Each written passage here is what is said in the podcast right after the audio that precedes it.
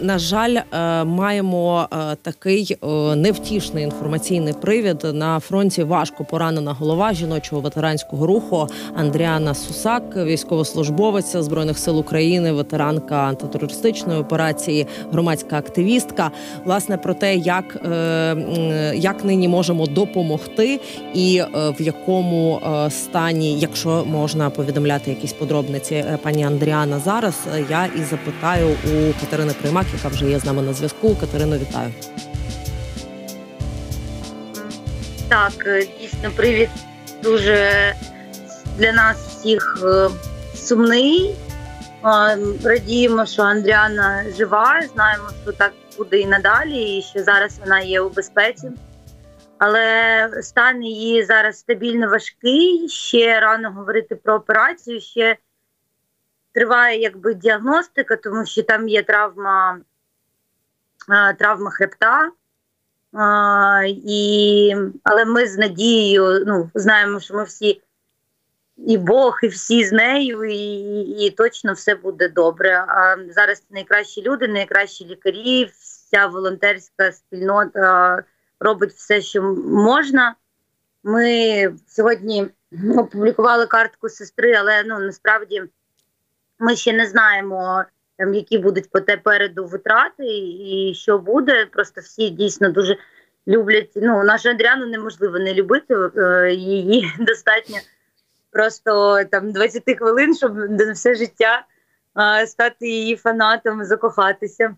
От тому всі дуже хочуть допомагати, але дійсно поки що треба ну якийсь е, зберігати ще такий режим тиші і чекати, поки буде щось відомо. Е, не можу не спитати, але якщо з міркувань безпеки знову ж таки там це не не можна розголошувати, е, то абсолютно зрозумію, якщо ви відмовитесь, е, чи є якісь подробиці того, як це сталося, де це сталося? Ну, Андріана, вона взагалі служить в силах спеціальних операцій. Ну, одна з небагатьох жінок насправді не може нічого говорити, нічого розголошувати, але ну, робота в неї небезпечна. Угу. Ще попрошу трошечки розказати про е, саму Андріану для наших слухачів. Вона не перший е, тиждень, не перший місяць, навіть не перший рік на фронті. Е, якщо ще хтось е, не чув її історію, то я би дуже хотіла, щоб вона була почута. А, Ну, Андріанка взагалі з Майдану розпочала військовий цей шлях воєнний. Взагалі вона спадкоємиця упівців, е, її дядька колись розстріляли совки на подвір'ї школи, потім в якій вона навчалася, бабусю відправили в Сибір. Ну, а, В принципі, вся її сім'я завжди знала, що Росія це то великий ворог. Ну і коли почався Майдан, вже ну, після одразу після вона разом з е, своїми ну, на той час вже побратимами поїхала і е, доєдналася до батальйону Айдар. На її рахунку багато дуже операцій, в тому числі звільнення Луганського аеропорту, зачистка, звільнення міста щастя. Ну і дійсно її бойовий шлях е, дуже крутий. Вона супербійчиня. От і окрім цього, вона ще й багато дуже робить і робила для жінок е, у війську, тому що коли в 14-му жінки почали доєднуватися до лав збройних сил, часто було таке, що юридично вони ну вона як швачка була оформлена да. в батальйоні, так? Посаду ну Андріана власне була швачкою. Потім вона була вже швачкою з орденом за мужність. Як би да там це дивно не звучало, і це власне стало от е, таким початком нашої адвокації Невидимий батальйон. Андріана також є одною з героїнь фільму Невидимий батальйон. Його можна можливо, його можна подивитися на Такфлікс е, або найближчим часом це можна буде зробити. Я думаю, що ми. Це організуємо, якщо там його ще немає. А, І от, е, власне, потім заснувала е, разом зі мною Марією і ще дівчатами жіночий ветеранський рух активно займалася е, такою дипломатичною роботою. У нас цілий напрямок ветеранської дипломатії, де вона їздила завжди і розповідала, як Україні треба зброя, як е, нам треба допомога в тому, щоб там зупинити Російську Федерацію. І от нещодавно в неї була поїздка теж в США з такою ж місією. Вони там а, дуже ефективно спрацювали в плані того, що а, і в Пентагоні були, і в Конгресі були. Після цього м, збільшилася там певна допомога військова м, Україні. От так що ми всі маємо дуже молитися, щоб Андріанка була е, здорова, тому що це людина, яка може звернути просто гори. Про сам жіночий ветеранський рух і ваші поточні задачі також хочу запитати. Власне, у 2014 році е, доводилося взагалі е, доводити що е, жінки теж воюють на рівні з чоловіками, що мають м, право на те, щоб е, бути визнаними на рівні, так щоб їх не записували е, там е, на якісь адміністративні тільки посади. Зараз ця проблема, принаймні ця формальність, вона вирішена, але ж. Е, це ж процес, проблеми такі залишаються. На чому зараз сфокусована робота е, самого жіночого ветеранського руху?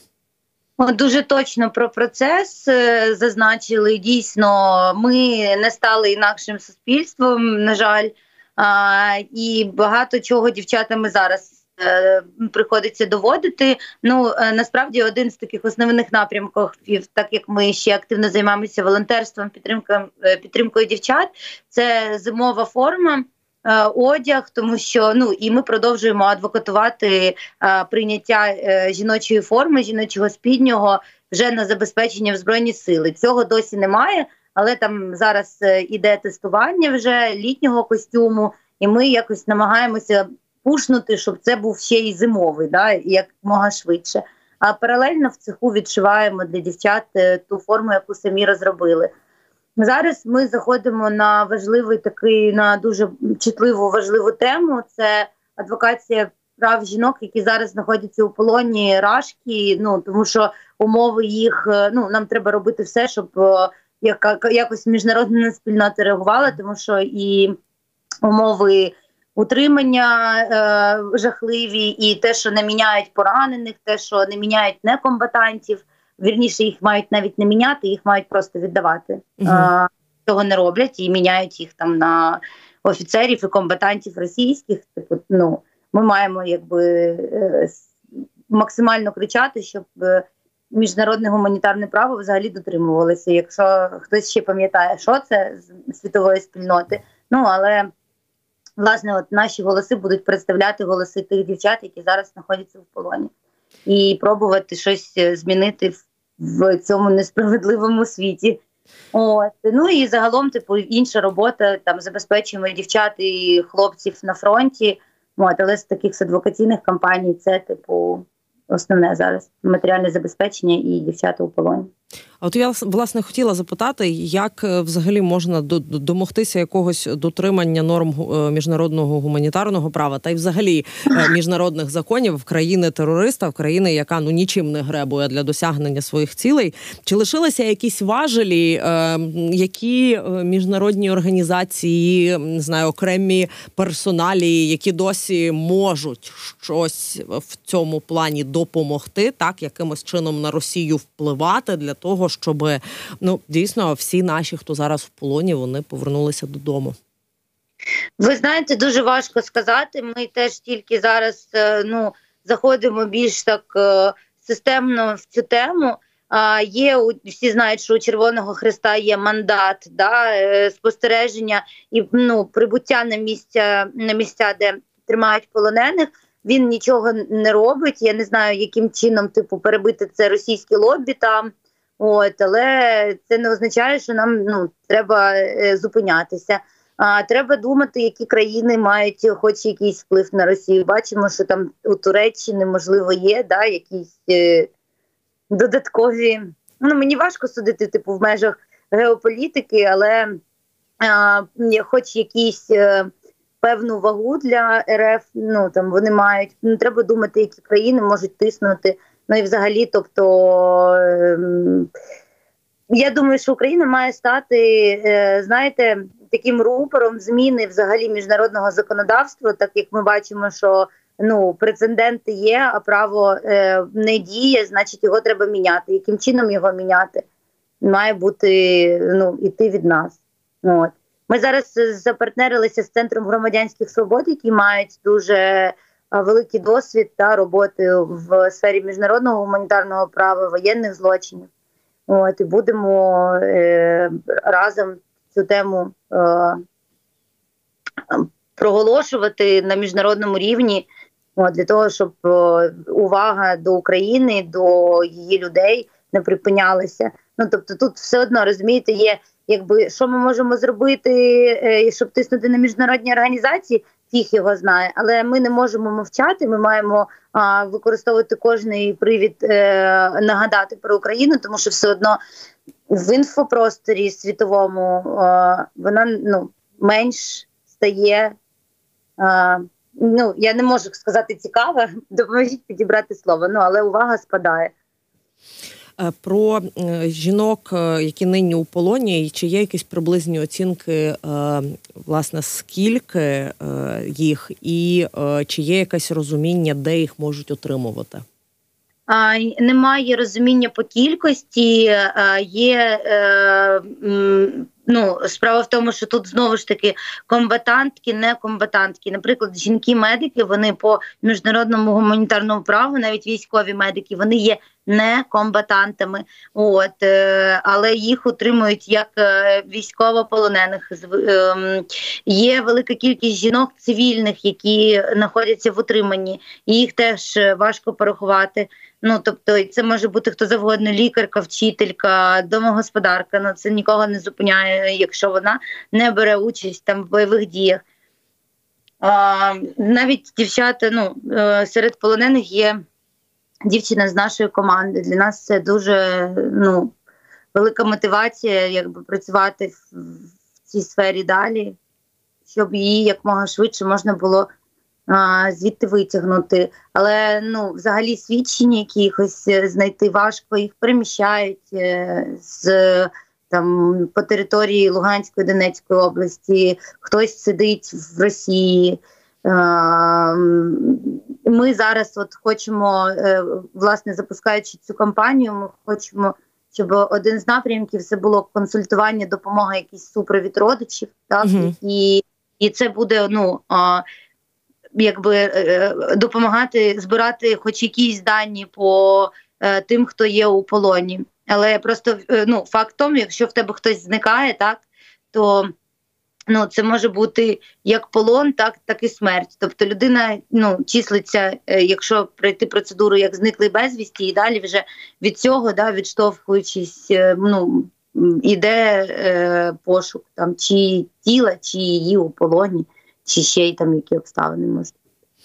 А от власне яким повинен бути це така інструкція, яка дуже хотілося б, щоб нікому і ніколи не знадобилася, але ж розуміємо, в яких реаліях зараз знаходимося, що на жаль, це те, що може статися з багатьма людьми.